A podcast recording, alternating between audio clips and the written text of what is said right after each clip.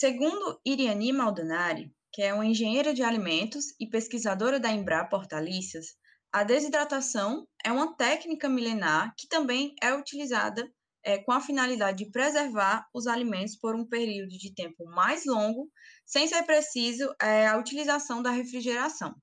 Você, ouvinte, já consumiu algum alimento desidratado? Você sabe como ocorre esse processo de desidratação?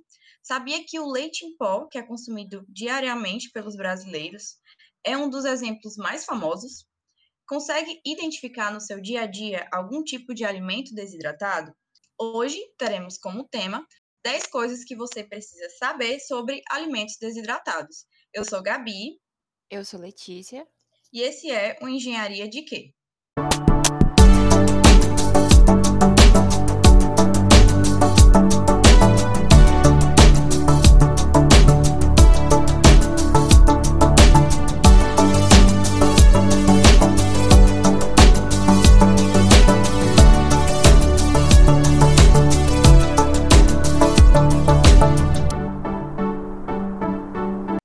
Para falar um pouco mais sobre esse assunto, conversamos agora com a professora Larissa Consoli, doutora em Engenharia de Alimentos pela Faculdade de Engenharia de Alimentos da Unicamp e pesquisadora de pós-doutorado no Instituto de Tecnologia de Alimentos, I T A L. Olá, Larissa, é ótimo poder conversar com você. Seja muito bem-vinda. Queria pedir agora para você se apresentar um pouco para nós.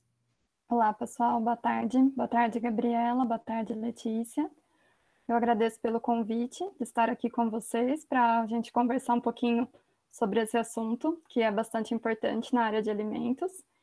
Falando um pouquinho sobre mim, como vocês já disseram, eu fiz graduação em Engenharia de Alimentos uh, na Faculdade de Engenharia de Alimentos da Unicamp, de dois mil e seis a dois mil e dez, onde eu também cursei o mestrado e doutorado nessa área. Durante esse período de mestrado e doutorado, eu trabalhei principalmente com o tema de microencapsulação. Mas uma da, um, um dos processos mais utilizados na microencapsulação é justamente a secagem, através da técnica de spray dryer, que depois a gente pode falar um pouquinho.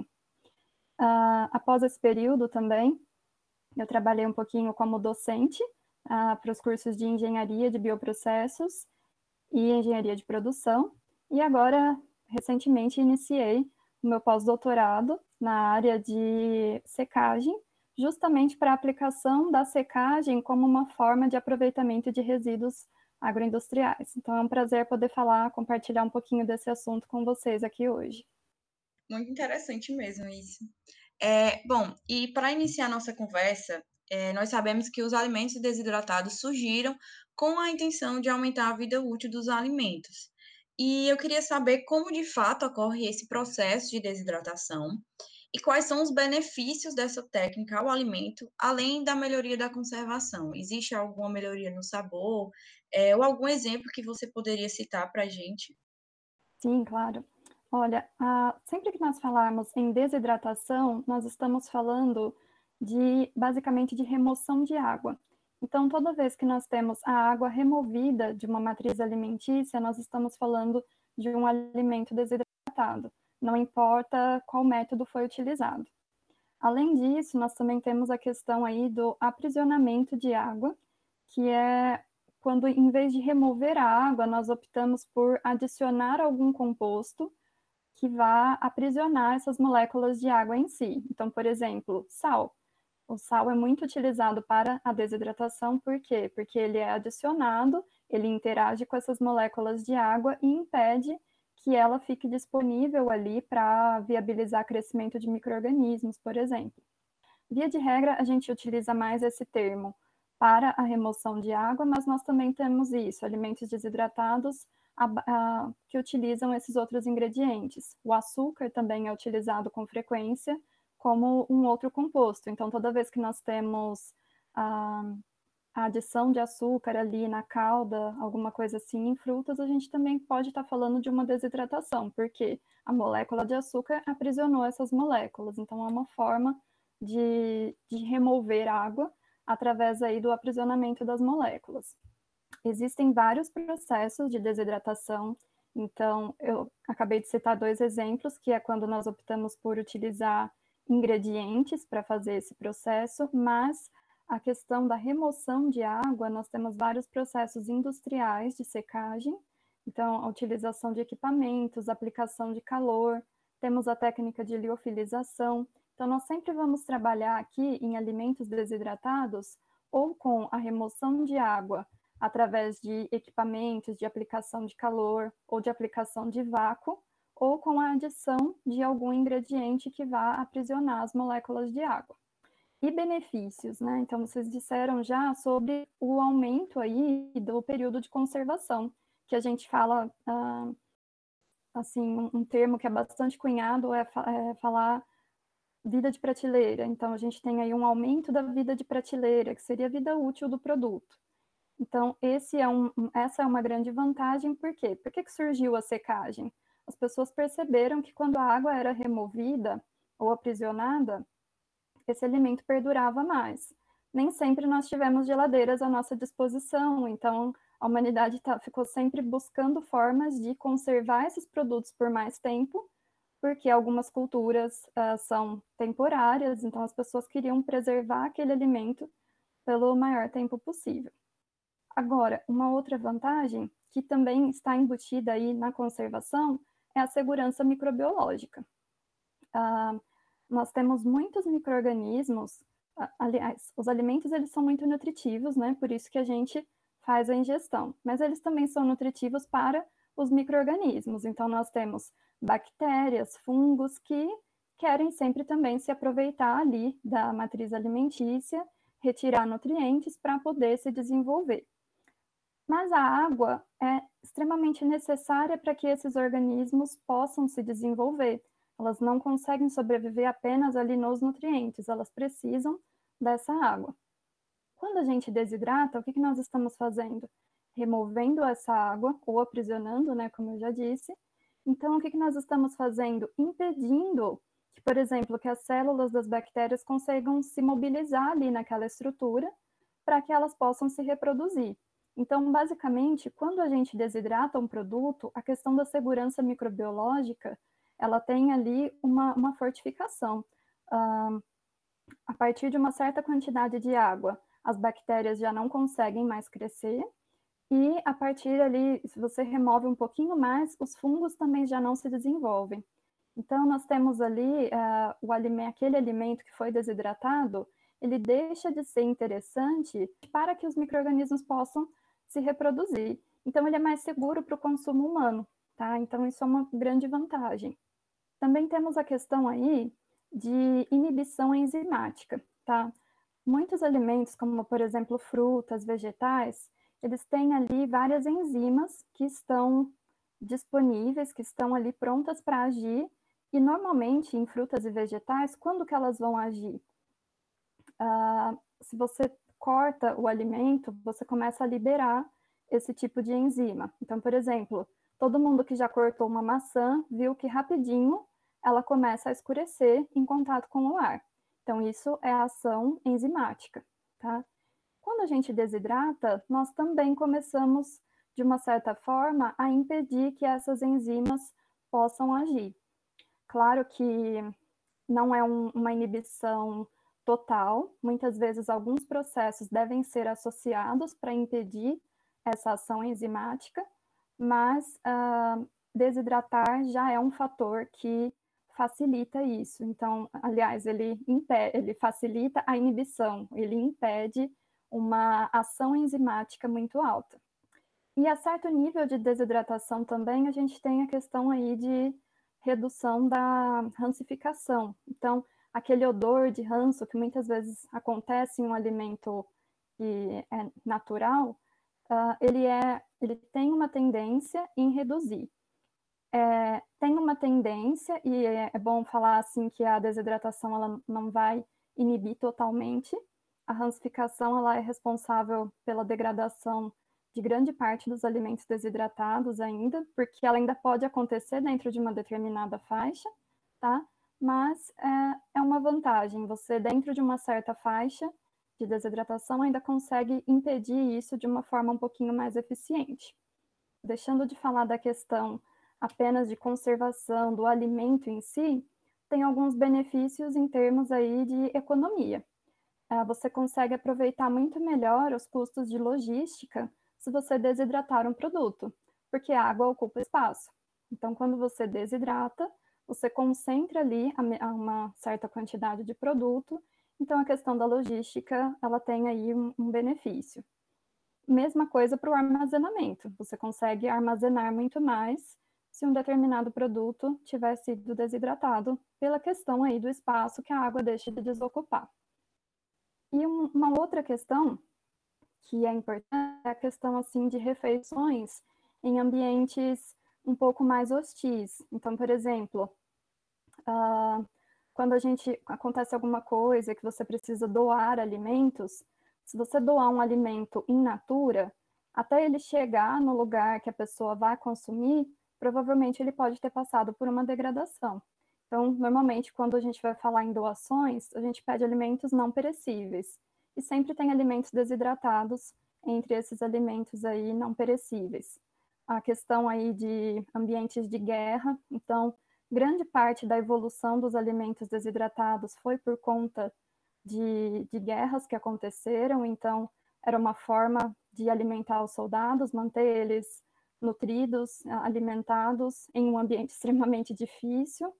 E a questão aí, né, de uh, doações, o pessoal que precisa receber esses alimentos que vêm de longe. Então, basicamente isso, assim, vocês viram que são vários pontos, é, além da própria conservação. Outra coisa também que eu acho interessante é que, por exemplo, alimentos que não, é, frutas que não estão disponíveis o ano inteiro, né, a gente pode ter naquela época em que ela não está disponível, através também do processo, né, de secagem. E outra coisa que veio aqui na minha cabeça é que esses dias eu estava assistindo uma live do Coldplay em que eles fizeram é, uma conexão com um astronauta, é, que eu achei muito legal. Eles lançaram a música, eles fizeram uma conexão com um astronauta que estava, né, na órbita, e ele e eu fiquei, meu Deus, como é que esse, ele vai passar seis meses lá, o que, que ele vai comer? A primeira coisa que veio na minha cabeça foram os alimentos é, desidratados. Eles também consomem? Sim, sim. sim né? É interessante você ter mencionado esse ponto.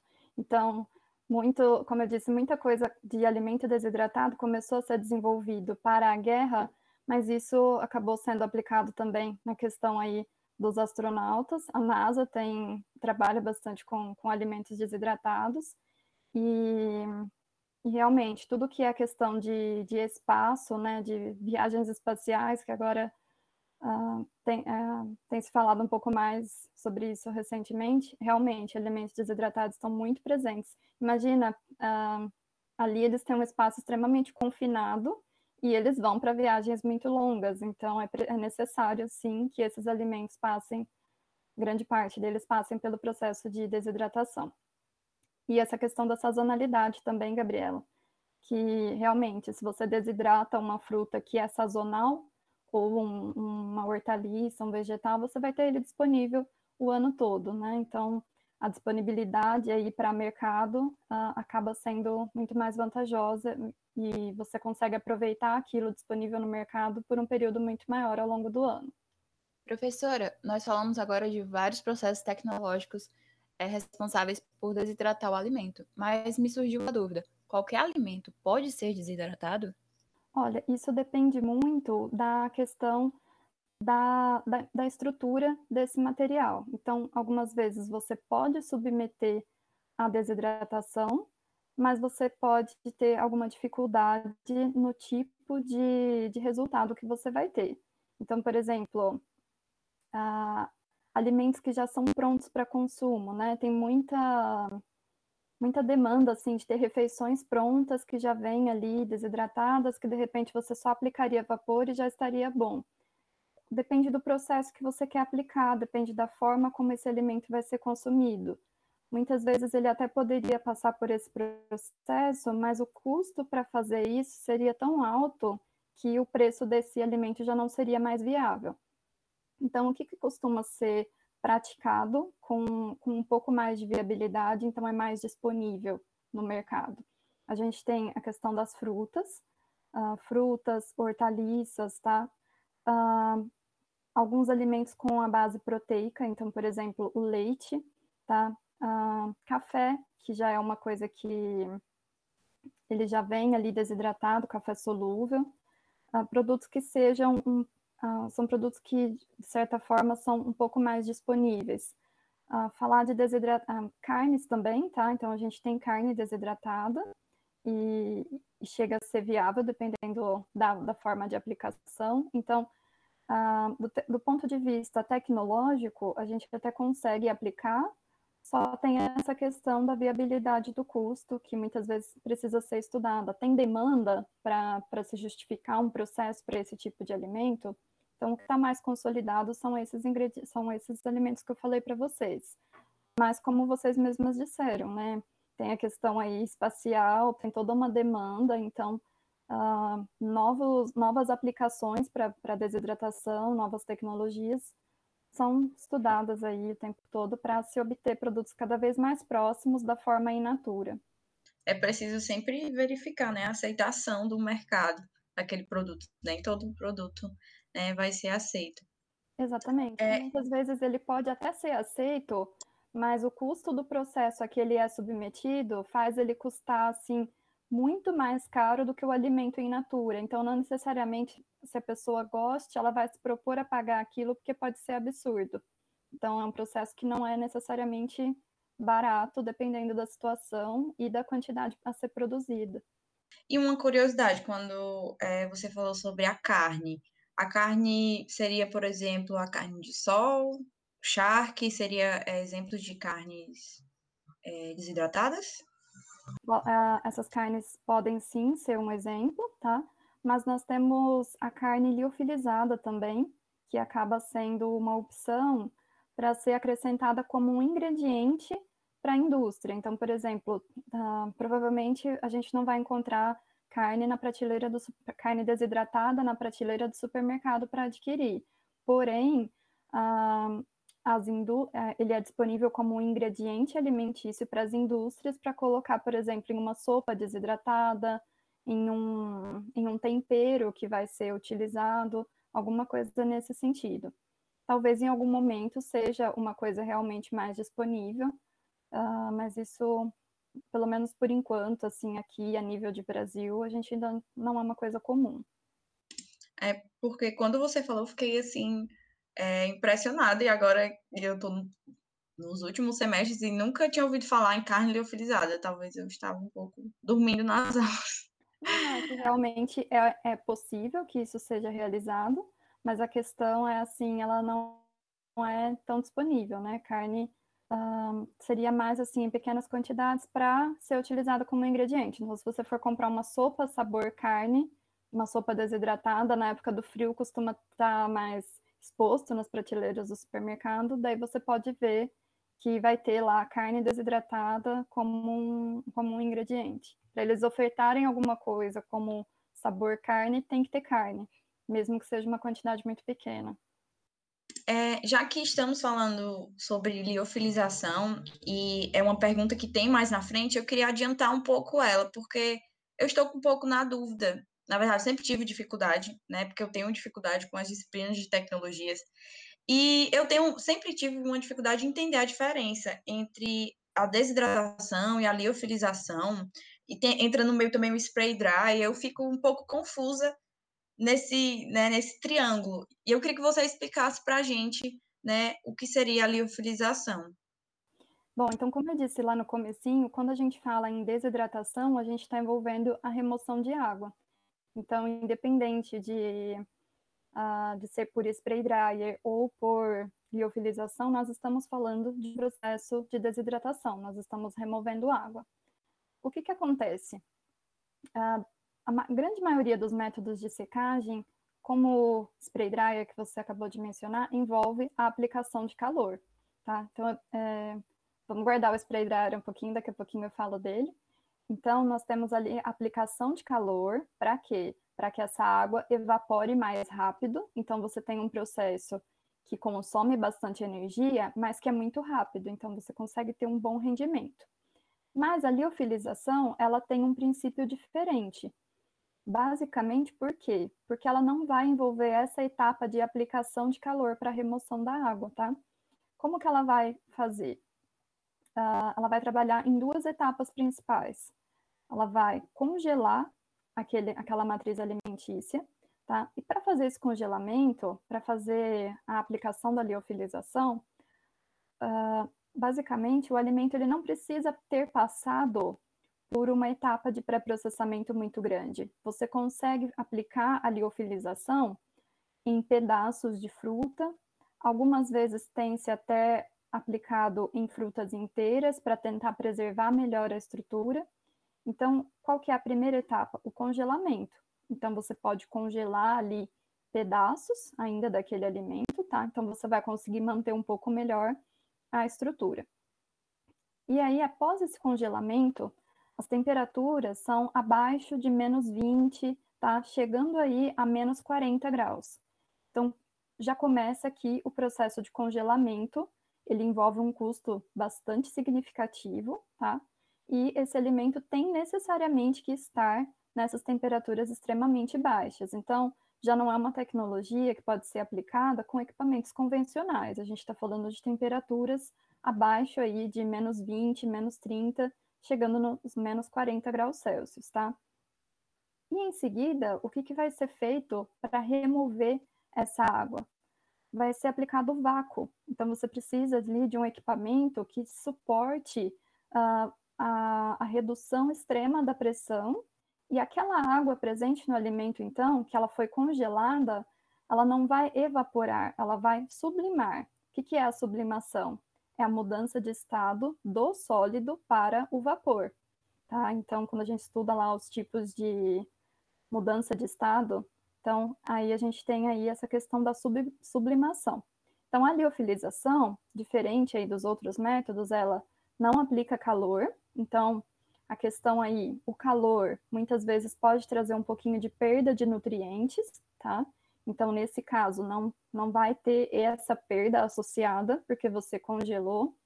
Ela tem uma preservação melhor da estrutura do alimento, porque você não precisou destruir aquela parte para liofilizar. Pelo contrário, o que aconteceu ali é que você conseguiu uh, manter aquela estrutura, e isso é muito importante, porque aquele alimento desidratado, ele vai ser um pouco diferenciado. Tá? Então, você preservou a estrutura, quem for consumir o produto final, ele vai sentir um pouco melhor ali essa questão de preservação de, de estrutura. Então, quando ele mastigar uma fruta que foi liofilizada, vai ser muito mais parecida de uma fruta, de uma fruta in natura, tá? Então, não tem aplicação de calor, então você consegue preservar melhor nutrientes e aroma. Então, isso também ajuda um pouco melhor a fazer com que aquele produto seja mais parecido com o produto in natura, tá? Uh, é caro, tá? É um processo, o congelamento, é, imagina a quantidade de calor que tem que ser removida e preservada ali, a temperatura tem que ser preservada nessas temperaturas baixas, você precisa de uma câmara de vácuo muito eficiente para garantir que esse processo de sublimação vá acontecer. Isso envolve não apenas o custo energético envolvido, mas também o custo operacional.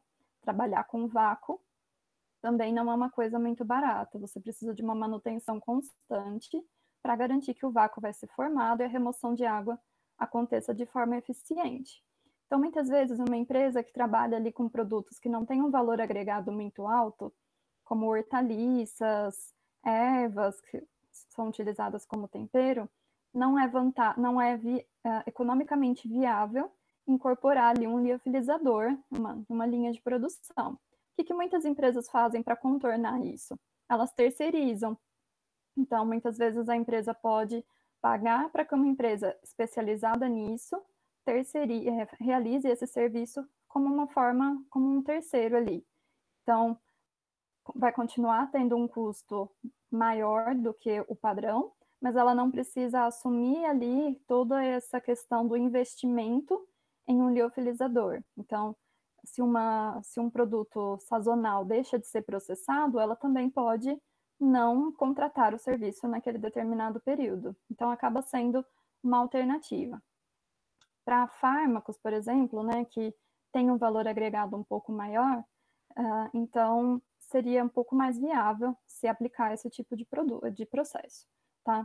Mas, em geral, uh, a gente tem aí que um produto liofilizado, ele vai ser um pouco diferenciado. Então, tanto pela preservação do aroma, quanto aí pela preservação da textura também, da estrutura. Você morde uma fruta e você espera que ela tenha uma, uma textura característica, tá? Então, a gente tem esse tipo de vantagem associada.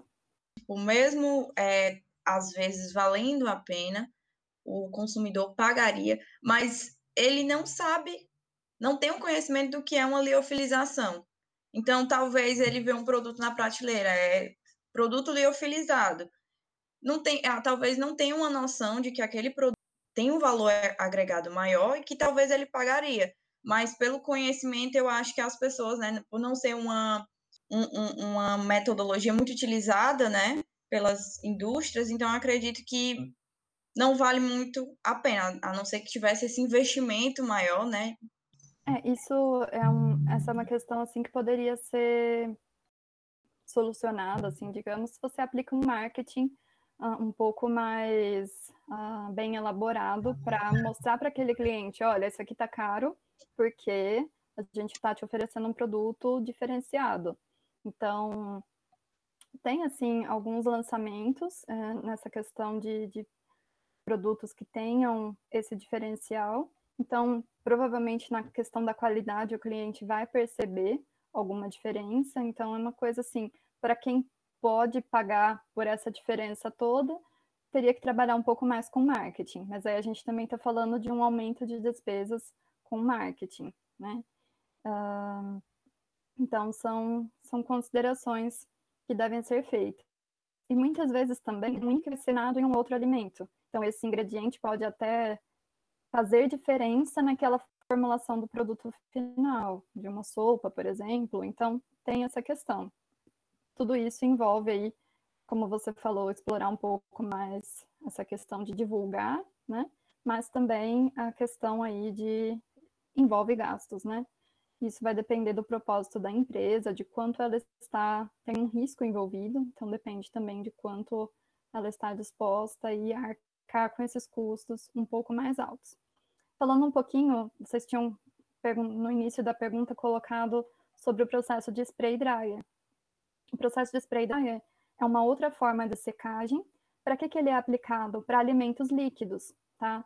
Então, uh, não faz sentido em falar de passar no spray dryer uma fruta inteira. A gente está falando de processos que têm aplicações diferentes. Então, ele seria aplicado mais para polpas de frutas, uh, leite em pó é produzido pelo spray dryer. Então, daí o que, que nós temos? Produtos líquidos, que vão, vão passar por uma câmara de secagem. Quando a gente fala líquido, uh, leite em pó, por exemplo, né? Basicamente, ali ele tem uma viscosidade muito baixa e um teor de sólidos que também é baixo. Então, o que, que tem que ser feito antes do spray dryer?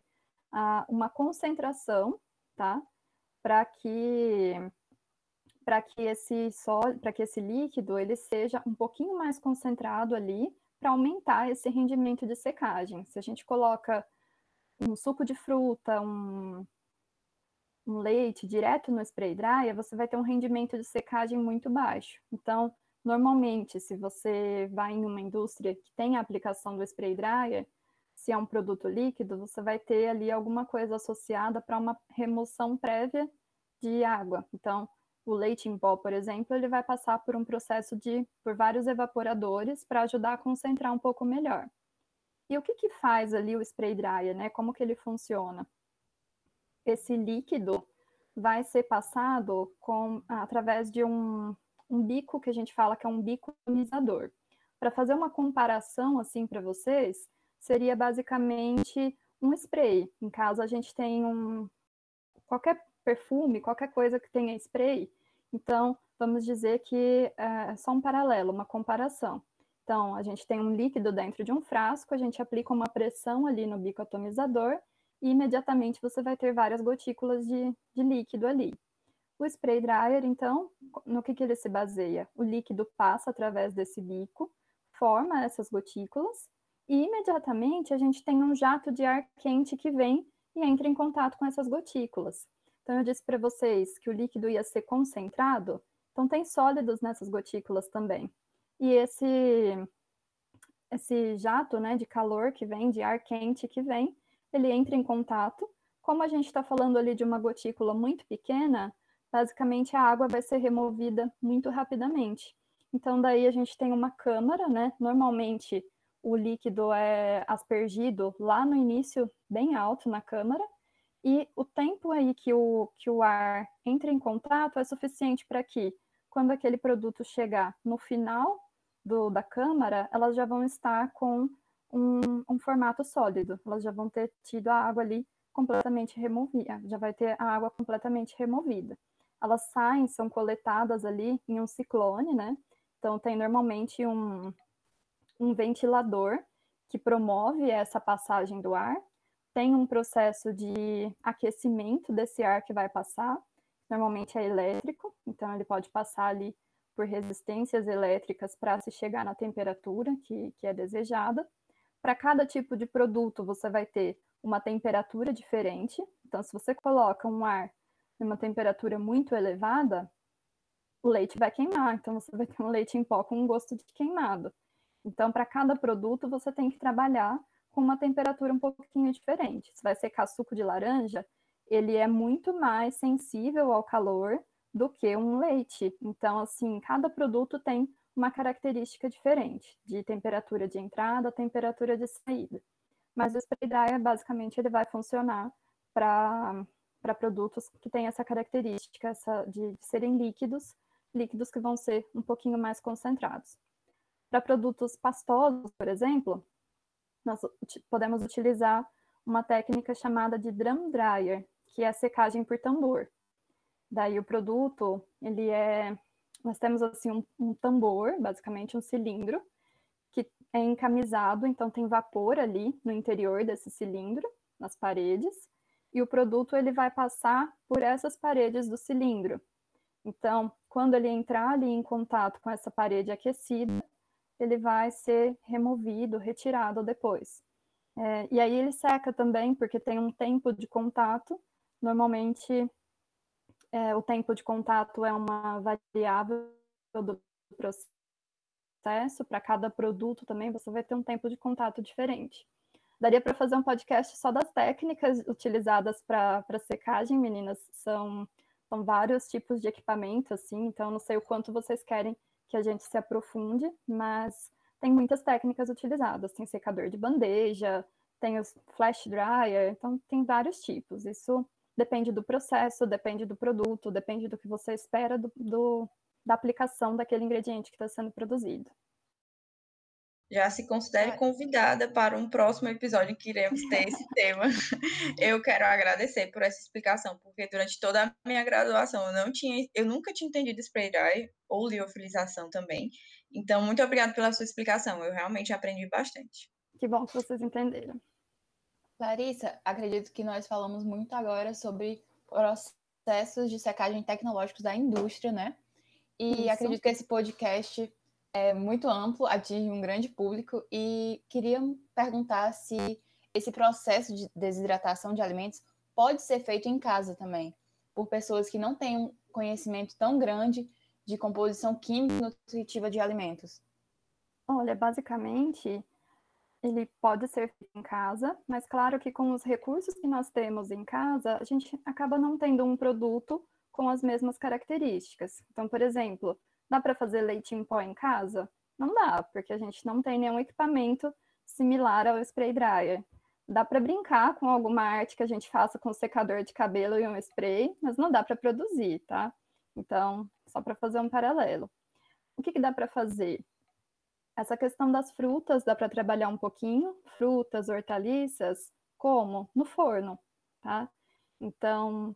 No, na questão do forno da cozinha, dá para simular, digamos assim, um secador de bandejas industrial, tá?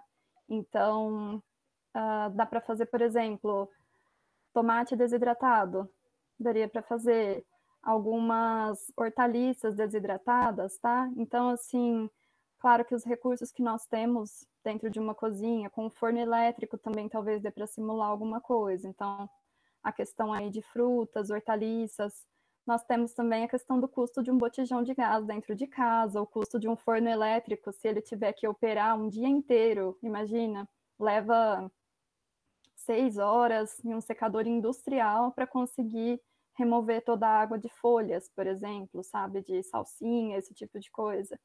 Então, não sei até que ponto compensa. Dá para fazer secagem no sol também, dependendo da... Tá, secagem no sol é uma coisa utilizada aí há, sei lá, centenas, milênios, é, é, de anos aí, né? Muito tempo. Então, secagem no sol é uma opção. É economicamente viável se você quer fazer em casa? Olha, depende da quantidade que você vai fazer, se é para uma receita, mas depende do produto também. Então, eu... Eu falaria aqui para vocês que dá para fazer? Dá, mas tem a questão do custo, tem a questão que não necessariamente vai ficar igual, porque a eficiência aí de um forno doméstico não é igual à de um, à de um secador industrial, mas é, são os recursos, a gente tem que ir adaptando os recursos, né? Então, às vezes com uh, forno, e forno elétrico, forno... de cozinha, dá para simular alguma coisa, fora a secagem no sol também, dependendo da situação. Só lembrei da minha tia, um beijo, tia Toinha, porque ela faz um chá de laranja, e aí ela seca a casca da laranja no sol para fazer o chá. Então, assim, é.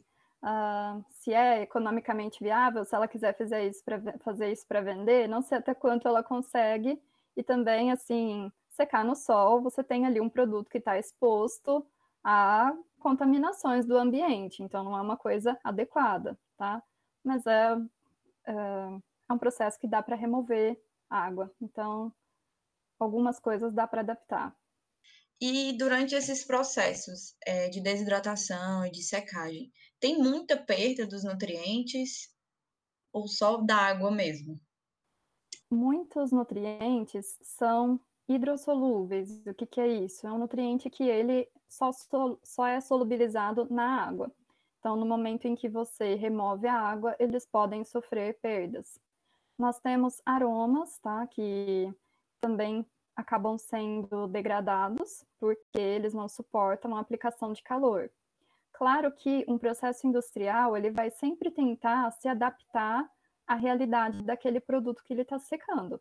Então, a gente tem, olha só, uh, laranja, né? Polpa de laranja. Vamos secar polpa de é, suco de laranja? Ok, a indústria vai fazer isso. Qual que é a limitação ali? A gente tem um... O que, que dá aquele saborzinho da laranja? Tem um composto lá que chama limoneno. Então, é, tem um, a partir de um certo ponto ele vai se degradar. Quando ele se degradar, o sabor não é a mesma coisa, ele vai começar a ficar amargo. Tem a vitamina C. Vitamina C, quando se aplica muito calor, ela também produz compostos ali que tem um sabor muito amargo. Então, a indústria vai ter sempre que se adaptar um pouco à realidade daquilo. Então, ela vai conseguir de uma forma que vai evitar essas perdas, porém, alguma perda sempre vai ocorrer, principalmente com relação à aplicação de calor, tá? Então, Uh, consumir aí uma polpa, polpa de laranja desidratada é a mesma coisa do que abrir uma laranja e espremer na hora? Não, nunca vai ser. Porém, uh, qual é a diferença? A questão da disponibilidade, tá? Não necessariamente você vai ter, no lugar que você mora, laranjas disponíveis o tempo todo. Não necessariamente você tem tempo de espremer uma laranja. Então, se você consome um um suco desidratado, talvez você consiga ali incorporar isso na sua alimentação. Então, a, a desidratação dos alimentos, ela também traz essa, essas vantagens, essa questão de disponibilidade, facilidade no preparo, tá? Então, uh, tem perdas de nutrientes? Sim, algumas vitaminas também, tá? Podem sofrer perdas. Uh, o que a indústria sempre vai tentar fazer é se basear nos compostos mais sensíveis para determinar quais vão ser os parâmetros de processo, para evitar que haja um excesso nessas perdas. Professora, como engenheiras de alimentos em formação, eu e a Gabriela, nós estudamos muito sobre embalagens e armazenamento de alimentos. E sobre esse processo eu fiquei pensando, existe uma forma correta de armazenar alimentos desidratados? E se ao comprarmos em muita quantidade um alimento desidratado e queremos fracionar esse alimento, a gente pode retirar de uma embalagem original e colocar em outra embalagem? Olha, os alimentos desidratados, eles têm essa questão, uh, é importante, é bem importante para vocês falarem aí a questão das embalagens, tá? Eles têm essa questão, muita água foi removida. Então, o que que acontece? Uh, você alterou todo o equilíbrio daquela estrutura. Então, ele está ali em um estado de umidade bastante baixa. Tem uma, um outro ponto também que a gente chama de atividade de água, que é a umidade relativa do próprio alimento, falando assim grosseiramente. Então, o que que acontece? Ele é um alimento que a gente chama de higroscópico. O que que é isso? Ele tem afinidade por água. Por quê? Porque você desidratou muito ele. Então, ele está ali em um estado de uma umidade baixa, de uma umidade relativa dele, ou seja, atividade de água baixa. Então, o que que ele tende? A absorver água. Se você coloca um alimento desidratado em um ambiente ali sem muita proteção, a umidade disponível no ambiente provavelmente em algum momento vai começar a passar para ele. Então, no momento em que o fabricante vai determinar qual é a melhor embalagem, ele tem que pensar em tudo isso. Olha, esse alimento aqui, qual é a embalagem mais adequada? Quanto tempo eu quero que ele dure? Um ano, tá? Então, ele vai promover ali uma embalagem que vai proteger, por exemplo, da luz, da, do oxigênio, da, a gente fala ali da permeação de vapor, tá? Então, cada alimento, no momento em que ele vai, uh, que o fabricante vai fazer o design de uma embalagem, ele vai ter que pensar em tudo isso. Tem alimentos que, para conservar por mais tempo, precisariam de embalagens melhores, mas que eles não têm um valor agregado que justifique uma embalagem tão cara. Então, por exemplo, muitos temperos, a gente acaba acondicionando, a indústria acaba acondicionando em embalagens mais simples mesmo, plásticos mais simples, porque não compensaria pagar por uma embalagem muito mais cara, tá? Então, tudo isso vai depender da situação. Então, ah, posso abrir, posso fracionar? Você pode até fazer isso, mas muito provavelmente a conservação desse alimento vai ser diferente. Ele vai durar por muito menos tempo. Um exemplo, assim, bastante uh, clássico, leite em pó. Tá? A embala... Como que a gente compra leite em pó? As principais embalagens. Líder de mercado. Em saco ou em lata? Em lata. Tá, nós temos lata e nós temos saco. Uh, Tanto a lata quanto o saco, eles são metalizados. Então, ali tem metal, e esse metal representa uma barreira para a luz. Então, provavelmente, ah, o que que vai acontecer ali com aquele alimento? Ele não recebe luz. Por que que a luz é importante? Porque ela evita a oxidação dos lipídios que estão naquele produto, tá? A, a oxidação lipídica, ela é muito acelerada, por exemplo, pela ação da luz e do oxigênio. Então, aquela embalagem da lata, ela está privando aquele alimento de luz e do oxigênio, tá? Muitas vezes, eles têm ali até uma atmosfera modificada com injeção de nitrogênio para evitar que o oxigênio fique em contato naquele vãozinho que a gente tem da lata. Uh, no saco também, no leite em pó que é comprado em saco, a gente tem também uh, polietileno, que muitas vezes é metalizado, ou mesmo laminado com uma folha de alumínio para evitar esse tipo de situação. Ah, tirei o leite em pó da lata, bonita, da, da lata que eu não achava muito bonita e coloquei em vidrinhos lá na minha cozinha, olha, fica mais bonito. Tudo bem, mas agora ele recebe a ação da luz. Então, tem toda essa questão. Normalmente, a empresa vai ali promover uma embalagem que justifique a duração daquele produto por um ano ou por mais tempo, mas em contrapartida, se você tira esse produto dessa embalagem original, ele pode sofrer a ação aí de, de fatores do ambiente que não teria sofrido. Muitas vezes, o que que acontece? Você vai fazer isso e você vai consumir esse alimento tão rápido que você nem vai perceber uh, essa ação da luz, do oxigênio, oxigênio, então tudo bem. Mas se você, por exemplo, mora sozinha, consome pouco, abre e deixa a lata lá, abre a, a latinha do leite, do leite em pó e coloca em um frasquinho de vidro e esquece lá, você provavelmente vai ter uma degradação muito mais rápido. Quando você for consumir, o sabor não vai ser o mesmo. Então depende do alimento. Temperos, por exemplo, salsinha desidratada, é, cebola desidratada, talvez se, é, mais pela questão da umidade eles possam sofrer alguma alteração, mas daí assim, eles são menos suscetíveis, porque você já não tem tanto lipídio ali na composição, então o recomendável é que você preserve na embalagem do fabricante ou tente pelo menos colocar aí em uma embalagem mais parecida possível. Inclusive eu já comi, tomei, né, leite em pó é, rançoso e eu não recomendo, muito ruim. Sim, porque o que, que acontece? No momento que você desidrata, remove a água do leite, basicamente a concentração de lipídio vai aumentar, certo? Porque você está removendo a água, então aquele lipídio que está ali vai ficar mais concentrado e muito mais suscetível à, à ação do oxigênio, à ação da luz. Por quê? Porque você alterou a estrutura do leite também, né? Então, no, no leite normal, tem toda uma questão da proteína que está protegendo os lipídios, mas ali você alterou um pouco a estrutura. Então, daí, ele vai se rancificar realmente muito mais rápido. E não é agradável. Inclusive, eu sou essa pessoa que mora sozinha e abre... É... o produto e vai consumir semanas depois, vai lembrar que existe semanas depois.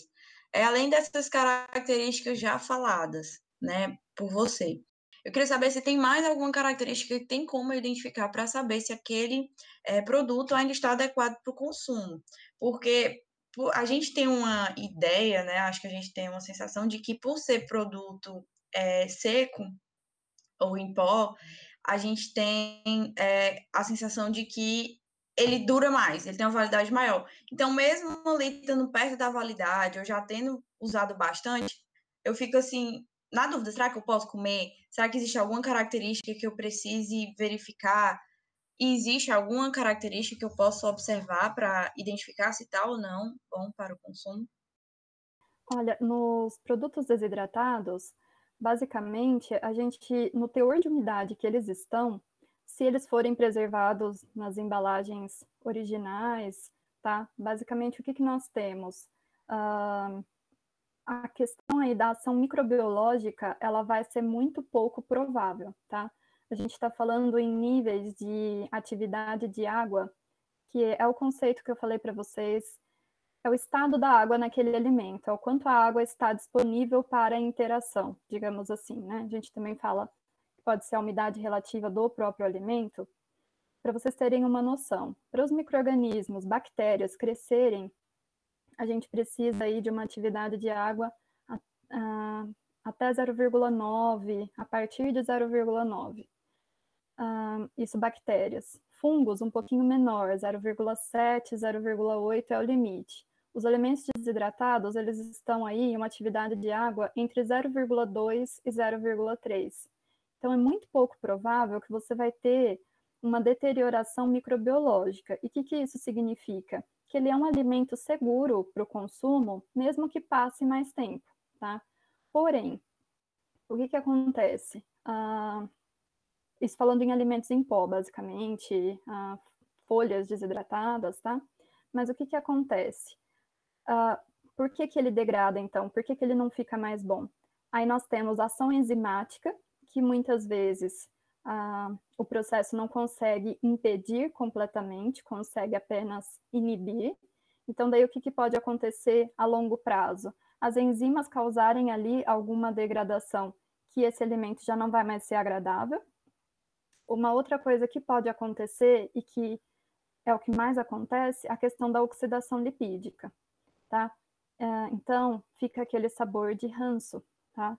E o que, que vai acontecer? Não é mais agradável, aí já passa a ser desagradável consumir. Então, a gente tem muito mais alterações que a gente chama de sensoriais. Nós estamos falando do sabor, nós estamos falando ali... Você espera, o consumidor espera por um gosto e esse gosto já não vai mais acontecer. tá? Então, daí é o que pode acontecer. Uma outra coisa que também acontece muito é a perda de aroma. Então, você tem lá uma salsa desidratada para colocar em um alimento, mas ela está lá na sua cozinha há três anos porque você comprou um pacote e você quase não usa.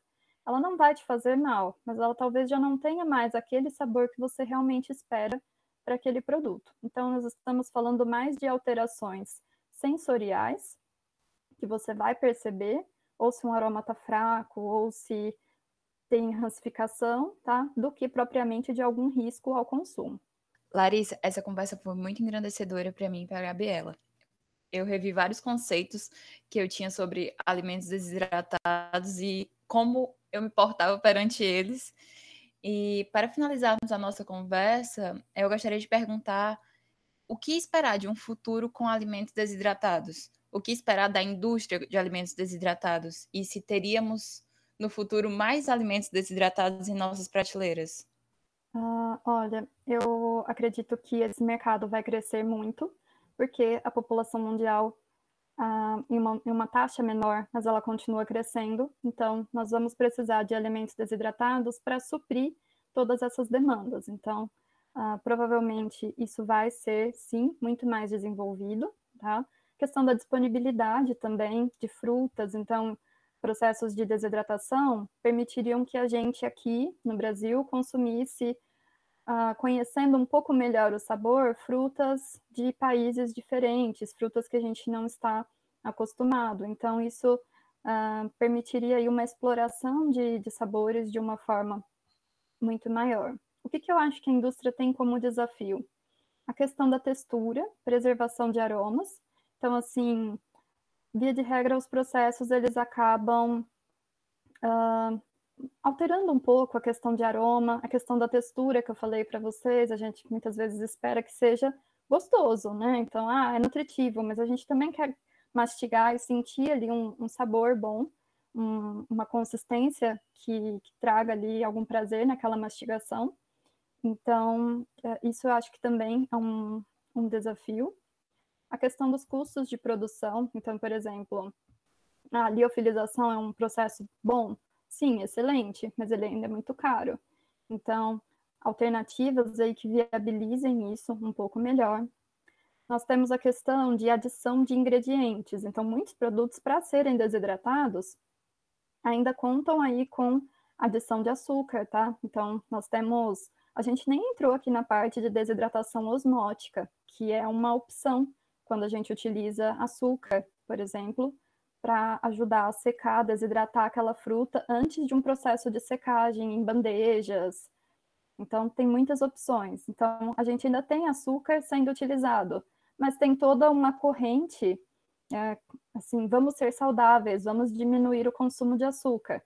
Então, a gente tem essa contrapartida. Então, eu acho que a busca por ingredientes que também sejam um pouco mais saudáveis na hora de elaborar. A questão do sódio, então nós temos que verificar bem o quanto de sódio a gente pode colocar em um produto que vai ser desidratado, tá? Ainda vai, daqui a algum, algum tempo, a preservação por sódio ainda vai continuar sendo realizada?